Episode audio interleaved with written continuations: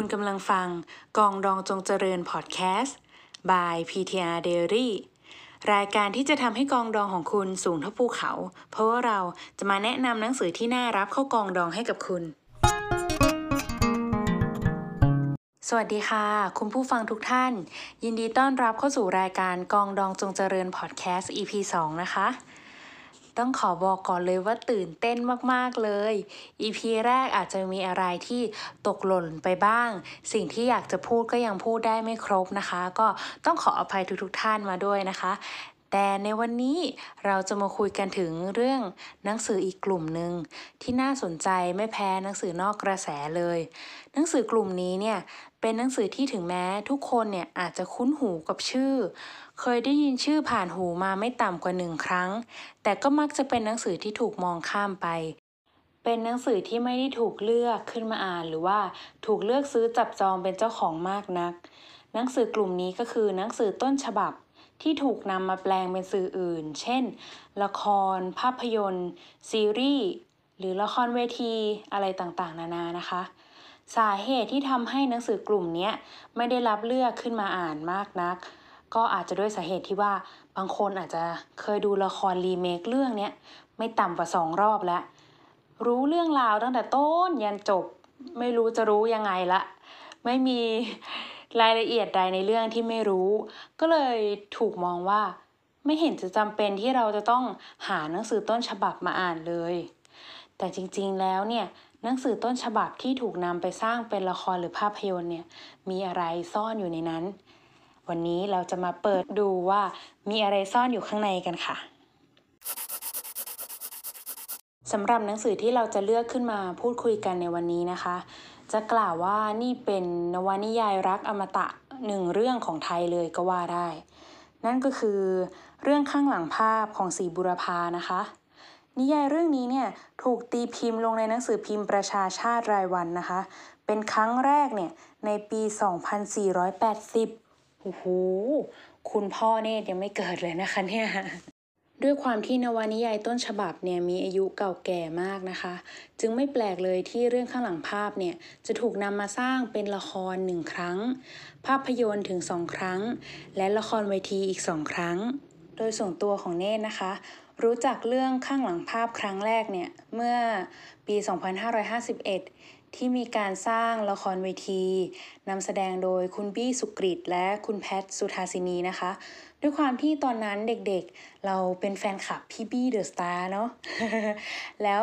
เราก็อู้พี่บี้เล่นละครเวทีเรื่องนี้แหละ แต่ด้วยความที่เป็นเด็กแล้วก็ ยังไม่ได้รับอนุญาตให้ไปข้างนอกมากนักนะคะ ก็ไม่มีโอกาสที่จะได้ไปดูละครเวทีเรื่องนี้ แต่ว่าก็มีโอกาสได้ฟังเพลงต่างๆ ที่ใช้ในการประกอบละครเวทีเรื่องนี้นะคะ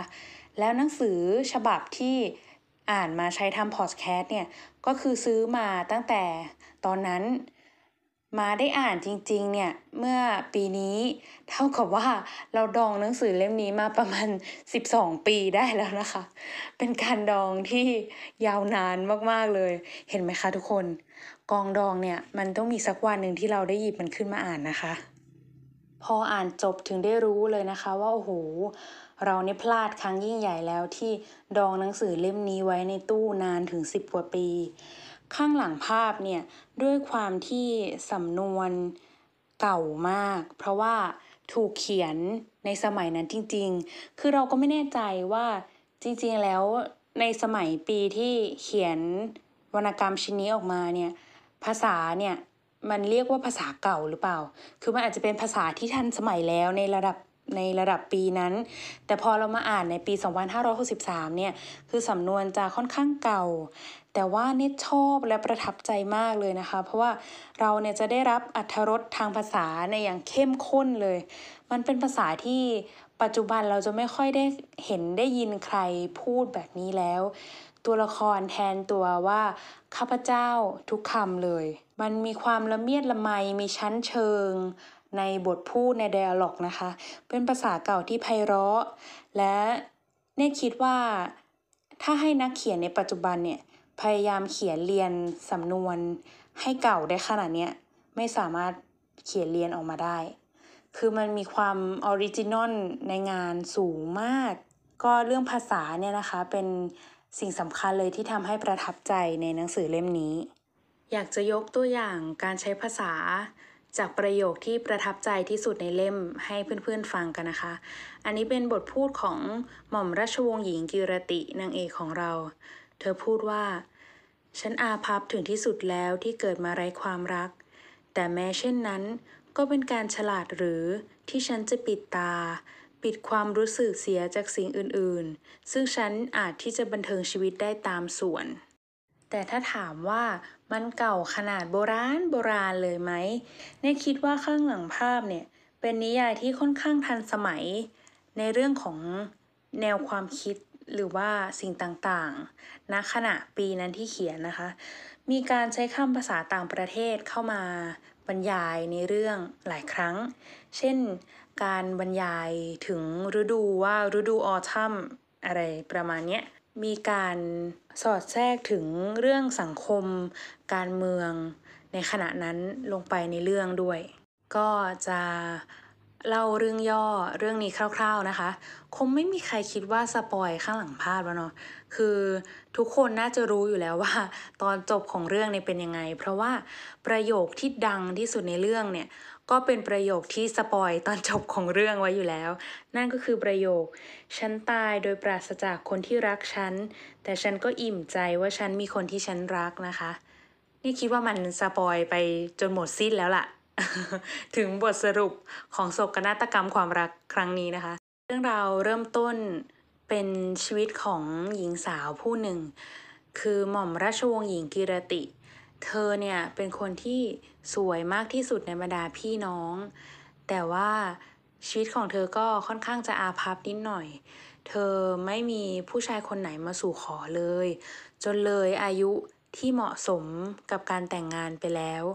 ล่วงเข้าถึงวัย 30 กว่าปีเข้าไปแล้ว ซึ่งในสมัยก่อนเนี่ย อย่างที่เราทราบกันว่าจะค่อนข้างแต่งงานกันเร็วนะคะ ผู้หญิงเนี่ยถ้าเกิด เลย 30 ปีไปแล้วเนี่ย จะถือว่าเป็นสาวแก่ขึ้นคาแล้ว ก็ทำให้คุณหญิงเนี่ยทุกใจเรื่องนี้มากจนในที่สุด เธอก็ยอมตกลงที่จะแต่งงานกับท่านเจ้าคุณอธิการบดีนะคะ ซึ่งมีอายุถึง 50 กว่าปีเข้าไปแล้วเป็นชายชรา ท่านเจ้าคุณก็พาคุณหญิงเนี่ยไปฮันนีมูนที่ประเทศญี่ปุ่น ระยะเวลาที่ไปฮันนีมูนกันเนี่ยก็ให้ลูกชายของเพื่อนเนี่ย ซึ่งกำลังศึกษาอยู่ที่ญี่ปุ่นเนี่ยมารับรอง คอยดูแลจัดการความสะดวก ซึ่งก็คือพระเอกของเราคุณนพพรนะคะ ด้วยความที่วัยใกล้เคียงกันมากกว่า มีความพูดคุยกันถูกคอทำให้ก่อเกิดความสัมพันธ์ทางใจของคุณหญิงกิรติกับนพพร ก็ติดที่ว่าคุณหญิงกิรติเธอแต่งงานแล้วนะคะ เธอก็เลยสงวนท่าทีแล้วก็ ไม่ยอมรับรักนพพรที่สารภาพกับเธอ เมื่อเธอเดินทางกลับเมืองไทยไป ทุกอย่างก็ดำเนินไปตามระยะเวลา เมื่อนพพรสำเร็จการศึกษาจากประเทศญี่ปุ่นเดินทางกลับมายังประเทศไทย คุณหญิงกิรติก็เป็นอิสระ เพราะว่าสามีของเธอท่านเจ้าคุณอธิการบดีเนี่ยก็เสียชีวิตไปแล้ว แต่ในขณะเดียวกันนพพรที่กลับมาเมืองไทย ก็ได้รับการมั่นหมายกับคู่มั่น และกำลังที่จะแต่งงานกัน ส่งผลให้ตอนสุดท้ายเนี่ย เกิดโศกนาฏกรรมว่าคุณหญิงเนี่ยตายโดยที่ปราศจากคนที่รักคุณหญิง แต่คุณหญิงก็อิ่มใจที่มีคนที่คุณหญิงรัก ในตอนแรกที่พอจะทราบเรื่องย่อคร่าว ๆของเรื่องเนี้ยก็รู้สึกโกรธนพพรมากว่าทำไมเป็นคนอย่างนี้ล่ะทำไมเธอไม่รอคุณหญิงล่ะ ดูสิคุณหญิงยังมั่นคง ยังรักเธอยังรอเธออะไรอย่างเงี้ยแต่พอได้มาอ่านหนังสือต้นฉบับจริง ๆ แล้วได้มาทำความเข้าใจเรื่องราวทั้งหมดตามจริงแล้วเนี่ยกลับพบว่าเราสงสารทุกตัวละครเลยแล้วเราก็เข้าใจทุกตัวละครเลย คือทุกคนมีเหตุผลสอดรับในการกระทำของตัวเองทั้งหมด แต่ว่ามันก็ยิ่งทำให้เราเนี่ยเศร้ากับบทสรุปตอนสุดท้าย เพราะว่า มันเข้าใจอะแต่ว่ามันมันทำอะไรไม่ได้มันต้องเป็นแบบนี้ ด้วยความที่ความรักเนี่ยก่อเกิดในเวลาที่ไม่เหมาะสม คุณหญิงมีสามีอยู่แล้ว ส่วนตัวคุณหญิงเนี่ยถามว่ารู้สึกดีกับนพพรไหมใช่รู้สึกดีมาก ๆเลยล่ะ แต่ว่าด้วยคุณหญิงเองก็เป็นคนที่ถือยศถือศักดิ์แล้วก็ยึดมั่นในศักดิ์ศรีของตัวเองมาก จึงไม่มีทางเลยที่ คุณหญิงอะจะพูดว่าตัวเองเนี่ยรักนพพร เพราะว่านั่นเท่ากับเธอเนี่ยทำผิดศีลทรยศสามี ส่วนทางนพพรเนี่ยถามว่าตอนนั้นนพพรรักคุณหญิงจริงๆไหมนพพรรักคุณหญิงมากนะคะ แต่คุณลองคิดสิว่านพพรเนี่ยเฝ้าถามคุณหญิงตลอดว่าคุณหญิงรักผมไหม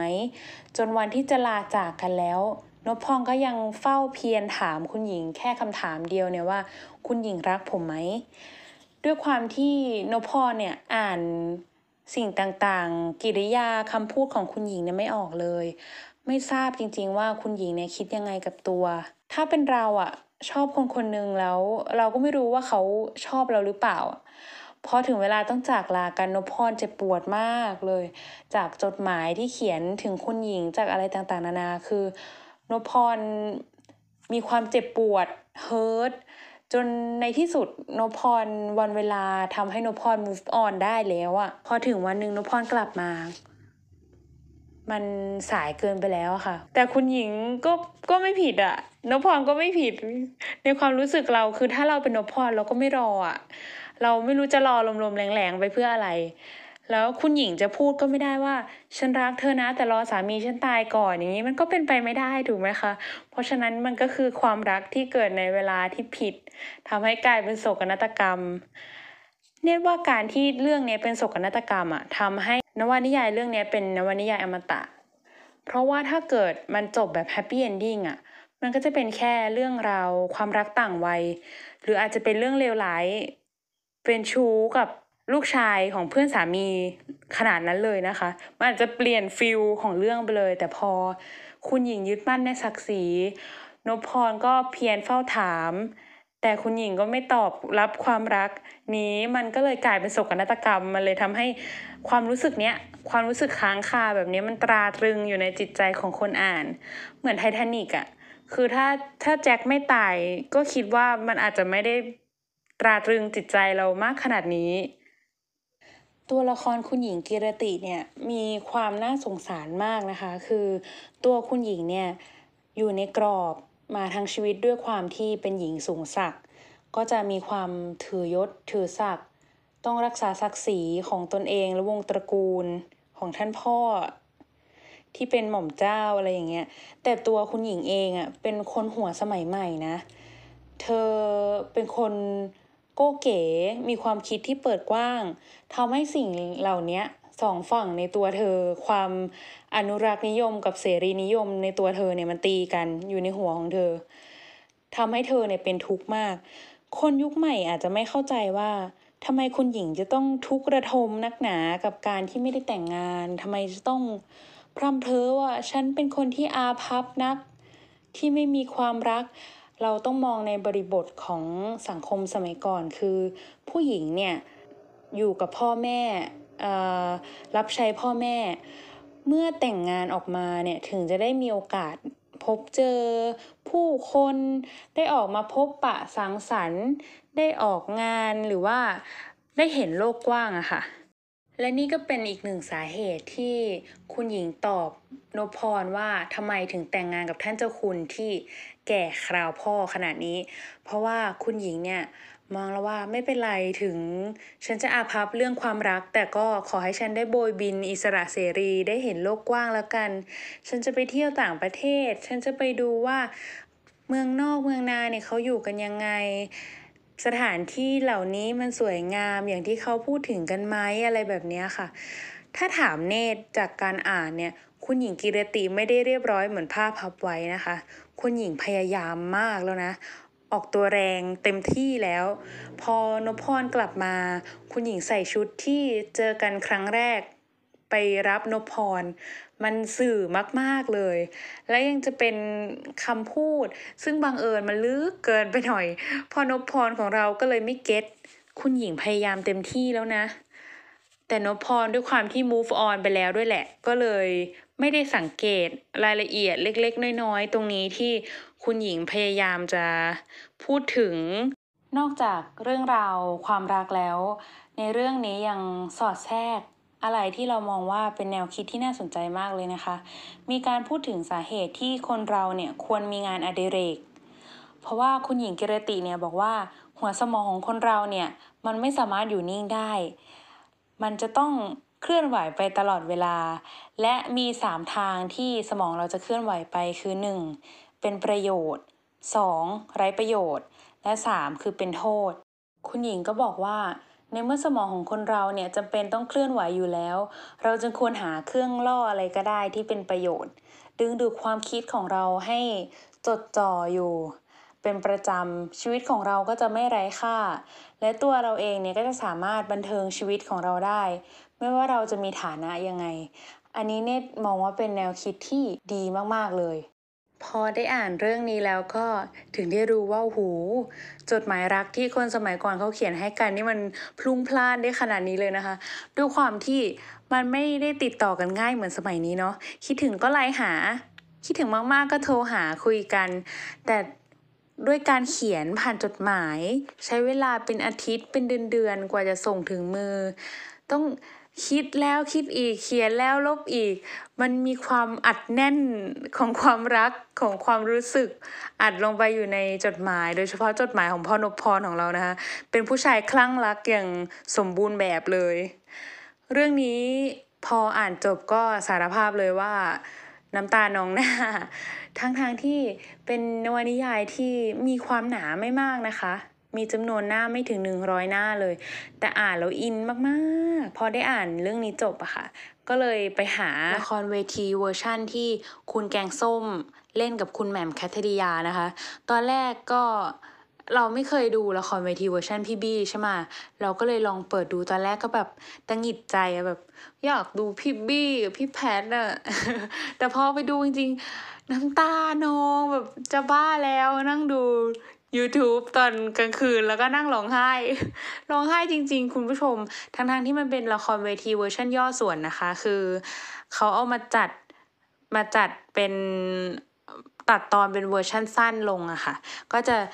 รวบรัดตัดตอนเนื้อหาทั้งหมดแต่ว่าเนื่องจากเราอินมาจากในหนังสือบางส่วนแล้ว พอไปเจอคนแสดงไปเจอเพลงเพราะๆ มันยิ่งทำให้เราอินจนร้องไห้ แล้วก็การแสดงของพี่แหม่มกัทริยาคือร้องไห้อะ ก็อยากจะเชิญชวนทุกๆคนที่อาจจะเคยดูละครข้างหลังภาพ เคยดูภาพยนตร์ข้างหลังภาพ หรือเคยดูละครเวทีข้างหลังภาพ แต่ไม่เคยอ่านหนังสือต้นฉบับข้างหลังภาพ ให้ไปลองหยิบมาอ่านดู ท่านจะได้รับอัธรสทางภาษาที่เข้มข้น จะได้รับความละเมียดละไม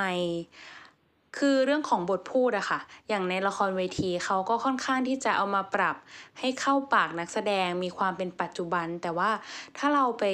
ดูบทพูดในต้นฉบับแล้วเนี่ย มันมีความมีชั้นเชิงของคนสมัยก่อน มันมีเรื่องของอัธรสทางภาษาอย่างมาก ๆเลย ดยเฉพาะจดหมายโต้ตอบของคุณหญิงกิรติ แล้วก็พ่อนพพรนะคะ อยากจะให้ทุกคนไปลองอ่านดูจริง ๆ มันเป็นการสื่อสารโต้ตอบกันที่แอบแฝงความหมายไว้ในระหว่างบรรทัดให้เราไป ตามดู คุณหญิงกิรติเธอจะแฝง พูดอะไรเธอก็จะมีในไปตลอดเลย แต่พ่อนพพรไม่เก็ตอะไรสักอย่าง ตอนอ่านก็แอบหงุดหงิดนิดนึงว่าพ่อนพพรเก็ตบ้างสักนิดก็ดีนะลูก แต่ก็นะ ด้วยความที่เป็นผู้ชายอาจจะไม่ได้ละเอียดอ่อนเท่าก็เลย ไม่ค่อยเก็ตความรู้สึกหรือในต่างๆ ที่คุณหญิงสอดแทรกเข้ามา ก็อยากจะเชิญชวนทุกๆคนค่ะ มาอ่านข้างหลังภาพกัน ฝากกดติดตามช่อง YouTube PTR Diary แล้วก็กดกระดิ่งเล็กๆ ด้วยนะคะ เวลาเนตอัพคลิปวิดีโอใหม่ๆเนี่ยจะได้แจ้งเตือนไปยังทุกๆท่านเลยค่ะ แล้วก็ถ้าใครอยากจะเมาส์มอยกันสามารถเข้าไปเมาส์มอยได้ที่แฟนเพจ Facebook PTR Diary นะคะ แล้วก็ถ้าใครอยากจะฟังหัวข้อไหนเป็นพิเศษ หรือว่าอยากจะให้เนตรีวิวหนังสือเล่มไหนก็สามารถทักมาบอกได้ทาง inbox เพจหรือว่าข้างใต้คลิปนี้เลยก็ได้นะคะ ขอบคุณทุกท่านที่ติดตามนะคะ แล้วพบกันใหม่ในตอนหน้าค่ะ บ๊ายบาย